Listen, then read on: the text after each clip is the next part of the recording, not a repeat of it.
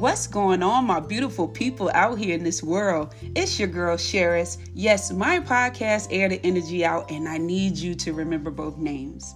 Welcome to episode 33, and I'm glad you can join me today. I'm touching on a very sensitive subject, and that subject is mental health.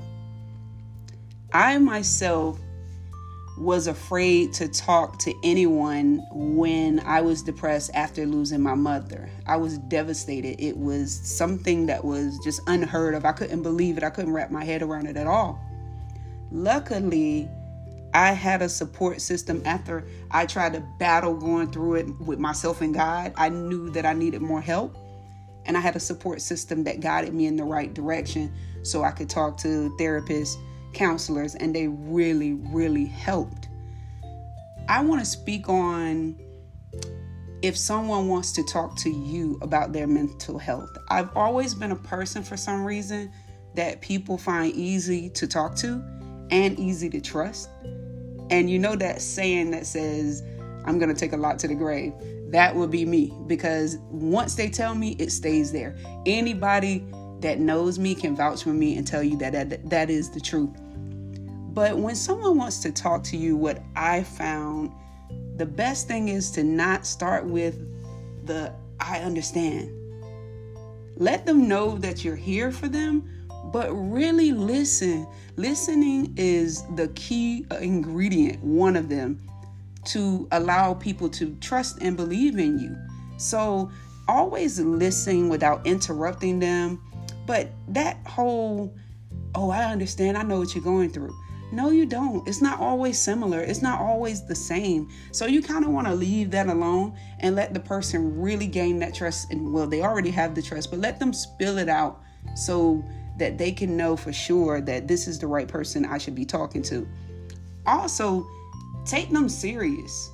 I've heard people say, "You have I'm having a bad week."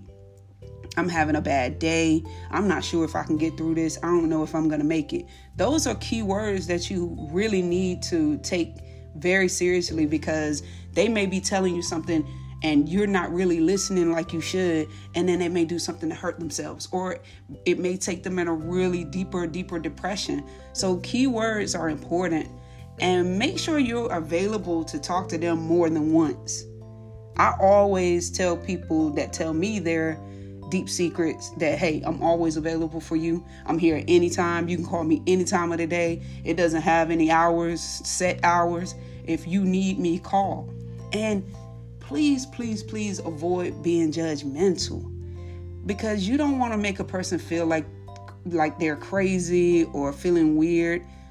A lot of people are afraid to talk about mental health simply because they feel like it's a weakness or they're embarrassed. So the last thing you want to do is make them feel like you're judging them. Don't turn what you've been told like into gossip. Don't talk about the person. They're already giving you some deep information, information that they probably never talked about. So the last thing you want to do is share it with other people.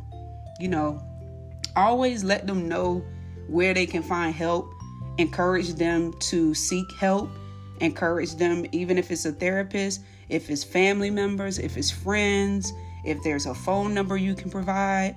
Try to help as much as you can. There's a lot of health eh, um, organizations, there's a lot of government agencies, believe it or not. If you do the research, you can find out and you can help that person. And let them know that they are loved. Let them know that someone cares deep for them and that they have unconditional love out here in this world that's also important. So these are just some key things that I do. And I found that people become relieved and they feel like, wow, this person really gets me without judging.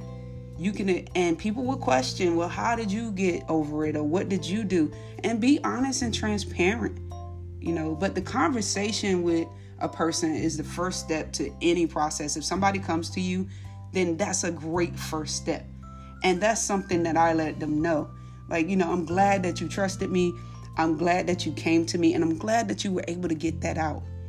So, yeah, the lesson today or message today is to take the time to listen to a person that's struggling with mental health. There's a lot of suicides going on today, there's a lot of deep depression. and it's it's it's at a rapid rate, so it scares me. I feel like I just have to touch on it, you know, with my experience and everything. And I know I'm this is not the last time that I'm going to talk about this this subject. But yeah, the message today is be available for your people. Check on your people. Make sure your people are okay. Make sure your family and your friends are okay and tell them that it's all right. It's perfectly fine to seek help.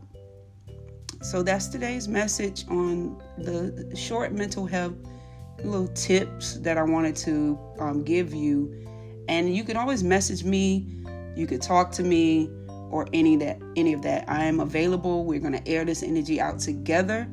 I hope this will um, get in the ears of somebody that it can help. Even with you, I said we're going to air this energy out, and I want I'm thanking you for listening. So if you share it, or you know if it can help anybody, please, please, please share this information. Wishing you a blessed day, peace, prosperity, and love. I'll talk to you soon.